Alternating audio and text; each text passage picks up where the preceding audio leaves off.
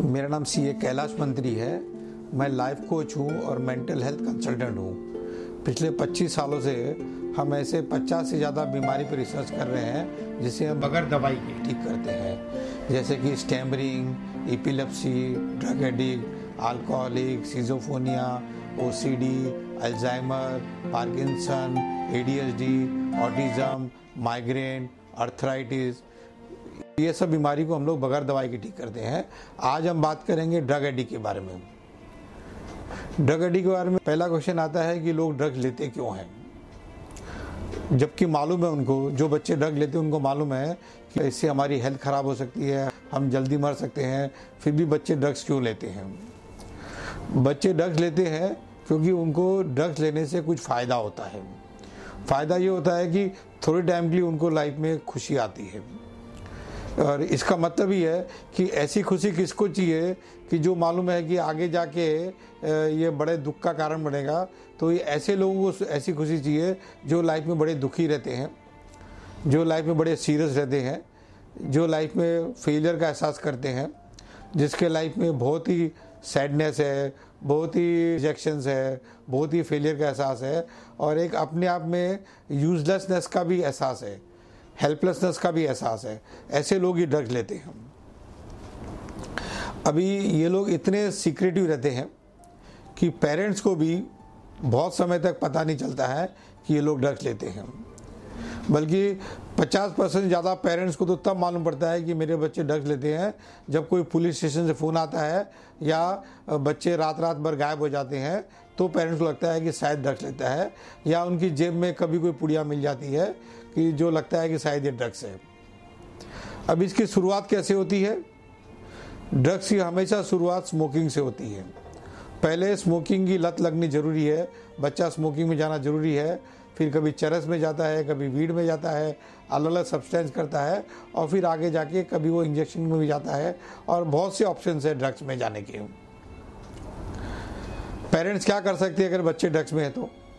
आज के दिन पेरेंट्स के पास एक ही ऑप्शन है। कि अगर मालूम पड़ गया है बच्चा ड्रग्स में है और तो उसको रिहैब में डाल दो। ये सबसे गलत डिसीज़न होता है पेरेंट्स का कि बच्चे को रिहैब में डाल देते और रिहैब में जो जो होता है बच्चे बहुत दुखी रहते हैं। रिहैब एक तरह का जेल होता है।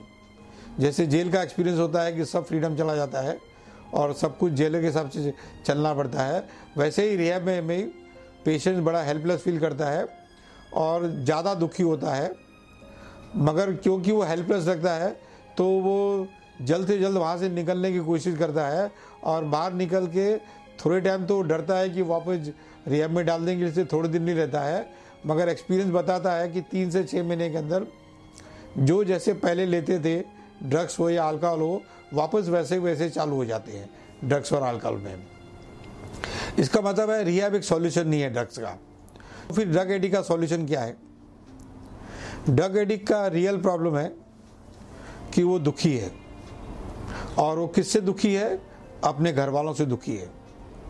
तो जब घर वालों से दुख का कारण है, इसका मतलब है इसका शुरुआत ट्रीटमेंट होना चाहिए कि पूरे फैमिली कोई लाइफ कोच के पास में, कोई काउंसलर के पास जाना चाहिए और उसको पहले फ्रीडम चॉइस दिया जाना चाहिए कि तुम्हारे दुख के कारण क्या बताओ जब वो लाइफ कोच से या काउंसलर से अपने दुख के बारे में डिस्कस करता है और 90 परसेंट चांसेस है कि उसके दुख उसके पेरेंट्स ही है।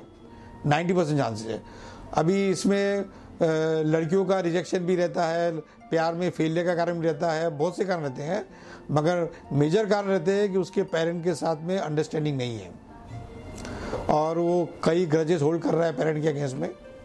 और क्योंकि वो खुल के बात करता नहीं है, और खुल के क्यों नहीं बात करता है? क्योंकि उसको लगता है बात करके फ़ायदा नहीं है। कुछ मेरे प्रॉब्लम का सॉल्यूशन आएगा नहीं, कोई मेरे को समझता नहीं है। तो पेरेंट्स को अगर मालूम पड़ता है कि मेरा बच्चा ड्रग्स में है, अगर डाउट भी है तो भी उसको काउंसलर के पास में लाइफ कोच पर जाना चाहिए और पहले मौका देना चाहिए बच्चे को कि वो अपना अपनी लाइफ शेयर करे कि वो क्या क्या लाइफ के चैलेंज से गुजर रहा है। और वहाँ से जब शुरू होती है तो इसका सॉल्यूशन जल्दी आता है। कभी कभी तो इसका सॉल्यूशन दस घंटे की ट्रीटमेंट भी आता है कि बच्चा ड्रग्स छोड़ सकता है अगर फ़र्स्ट स्टेज का अगर एडिक्ट है तो। और अगर बहुत टाइम से अगर उसके अंदर है तो इसका दो तीन महीने भी लगते हैं इनको ठीक करने के लिए। अभी ये बच्चे लोग ज़्यादातर ड्रग्स खा लेते हैं। ये लोग या तो किसी का घर खाली होता है वो देखते हैं या कोई आइसोलेटेड एरिया देखते हैं जहाँ पे पकड़े जाने का डर नहीं हो जहाँ पे आ, कोई सिक्योरिटी का सिस्टम अच्छा नहीं हो। तो यू नो वैकेट फ्लैट मिलना, एक ये लोग ढूंढते हैं और दूसरा को आइसोलेट एरिया ढूंढते हैं। तीसरा ये लोग रात को ज़्यादा ड्रग्स लेते हैं, क्योंकि इनको रात को नींद आती नहीं है। और इनके फ्रेंड्स इतने सीक्रेटिव रहते हैं कि कोई किसी के बारे में बताता नहीं है। अगर एक जन पकड़ा भी जाता है तो भी अपने फ्रेंड्स के बारे में बताता नहीं है कि वो कितना ड्रग लेता है। ये ड्रग ड्रग एडिक्शन का प्रॉब्लम इतना सीरियस है और इतना रैपिडली बढ़ रहा है कि बॉम्बे सिटी में एक अंदाज है कि 30 टू 35 कॉलेज के स्टूडेंट्स हैं, वो ड्रग एडिक्ट है। और ये बढ़ता ही जा रहा है। ये ड्रग एडिक्ट ज़्यादातर यंगस्टर्स में, टीनेजर्स में ज़्यादा प्रॉब्लम है। 40 साल के ऊपर का आदमी कभी ड्रग्स में नहीं जाता है। और ये यंगस्टर्स की बीमारी है ये। ये बीमारी को ये स्टेज पे ठीक नहीं किया तो नेक्स्ट बीमारी है, ये मेंटल इलनेस में कन्वर्ट होती है ये। और ये सीरियस बात होती है, इसको ये स्टेज पे ठीक कर दिया जाए। और नहीं तो बच्चे की लाइफ ख़राब हो जाती है, वो कोई ज़िम्मेदारी ले नहीं सकता है और बदनाम भी हो जाता है और चोरी की आदत भी लग जाती है उसको, क्योंकि ऐसी मजबूरी हो जाती है कि पैसा तो कैसे भी चाहिए, ड्रग्स के लिए। अगर पेरेंट्स नहीं देते हैं तो झगड़ा भी करते हैं और झगड़ा से भी नहीं मिले तो चोरी करते हैं, घर की चीज़ें बेचते हैं और घर की पूरी लाइफ अशांत हो जाती है। क्या ये बीमारी ठीक होती है? हंड्रेड परसेंट ये हंड्रेड परसेंट ये एक तरह का मेंटल इलनेस है। और ये ठीक होता है। मिनिमम एक महीना और मैक्सिमम तीन महीने में हम ड्रग एडिक्ट को ठीक होने में सक्सेस होते हैं और लाइफ लॉन्ग की गारंटी के साथ में, कि लाइफ में कभी ड्रग नहीं लेगा। हमारे इसमें तरीका क्या रहता है? कि हम बेसिकली ऐसे लोग अपने आप को बेसहारा मानते हैं लाचार मानते हैं हेल्पलेस मानते हैं, और हम उसका कॉन्फिडेंस बढ़ाते हैं, उसका कम्युनिकेशन स्किल अच्छा करते हैं, उसका सेल्फ एस्टीम अच्छा करते हैं, उसको जिम्मेदार कैसे बने, ऐसी उसको ट्रेनिंग देते हैं, और वो नॉर्मल लाइफ जी सकते हैं, बल्कि ज़्यादा सक्सेसफुल लाइफ जी सकते हैं। अभी क्या है, ये बच्चे, ये बच्चों को इतना मज़ा आता है ड्रग्स लेते हुए कि उनको तो इससे बाहर निकलना ही नहीं है। क्यों नहीं निकलना है? क्योंकि उनको थोड़े समय के लिए लगता है कि मेरे सब दुख चले गए और मैं एक अलग वर्ल्ड में आ गया और जो दूसरे भी डग एडिक्ट रहते हैं, उनके साथ में उसको इतना अपनापन का फीलिंग आती है, ऐसा प्यार का एहसास होता है कि पूछो मत उसको। इसलिए वो सामने से कभी नहीं आएँगे इससे बाहर निकलने के लिए। इसका एडिक्शन एक महीने में भी आ सकता है। अगर आदमी रेगुलर लेवे ड्रग्स को तो ये एडिक्शन एक महीने में भी इसका ड्रग एडिक्शन हो सकता है। और ये लोग इतने सीक्रेट रहते हैं कि कभी एडमिट नहीं करेंगे कि हम लोग ड्रग्स लेते हैं। मेडिसिन का कोई रोल नहीं है ड्रग एडिक को ठीक करने की है बल्कि ये तो ऐसा हुआ कि मेडिसिन में भी आप देखो उधर मेडिसिन भी एक तरह की ड्रग ही है। तो आप अगर मेडिसिन देते हो ड्रग्स देते हो ड्रग को छुड़ाने के लिए तो स्ट्रेटेजी ठीक नहीं है। ना मेडिसिन देने की स्ट्रेटजी ठीक है, ना रिहैब में डालने की स्ट्रेटजी ठीक है। इनके साथ में फैमिली मेंबर के साथ में कोई लाइफ कोच बैठे, कोई काउंसलर बैठे और बातचीत ही इसका सॉल्यूशन है कि उसको कैसे बाहर निकाला जाए।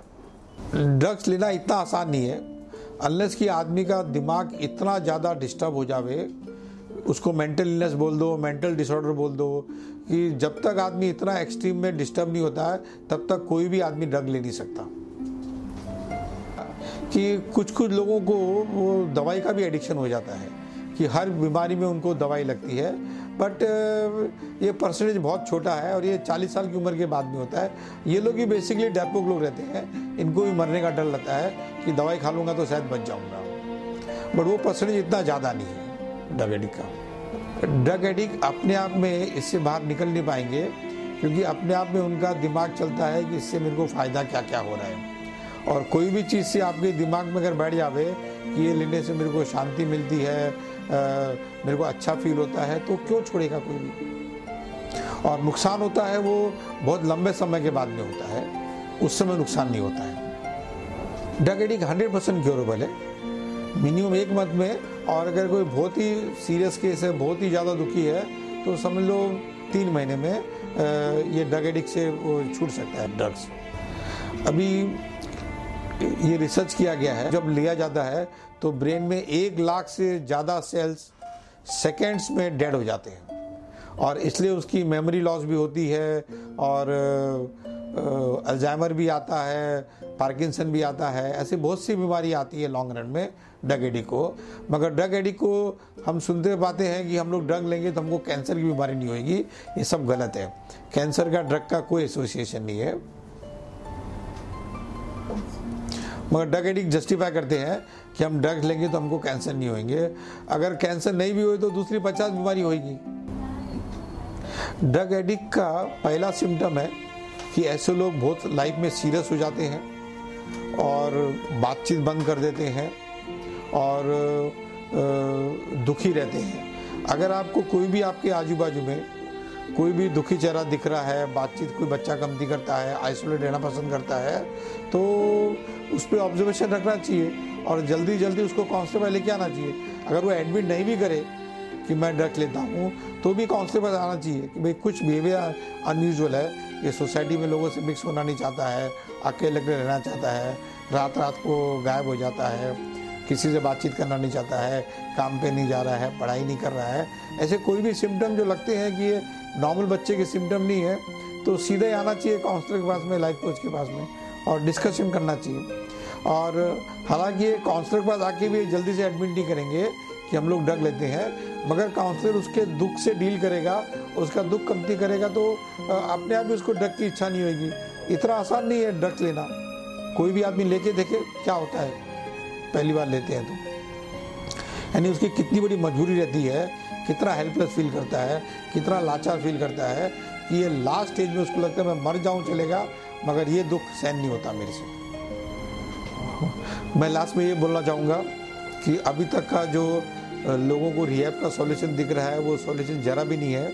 और आपको जान के हैरानी हैरानी होगी कि ये रिहैब चलाते कौन है? ये ex drug addict ex alcoholic rehab चलाते हैं। और इनका इतना डिसिप्लिन रहता है, इतना स्ट्रिक्टनेस रहता है कि उधर प्यार का ऐसा तो होता ही नहीं है। उधर तो जेल का एहसास होता है। तो ये सॉल्यूशन नहीं है। न कि मेडिसिन सॉल्यूशन है इसका। इसका सॉल्यूशन है कि आप कोई लाइफ कोच के पास में जाओ, कोई काउंसलर पास जाओ, जो ऐसे प्रॉब्लम को समझता है, इनके दुख दर्द को समझता है और इनका ट्रस्ट गेन करके इनको वो पावर का, ज़िम्मेदारी का एहसास दिलावे ताकि ये भी नॉर्मल ज़िंदगी जी सके। Thank you. मेरा नाम कैलाश मंत्री है मैं लाइफ कोच हूँ।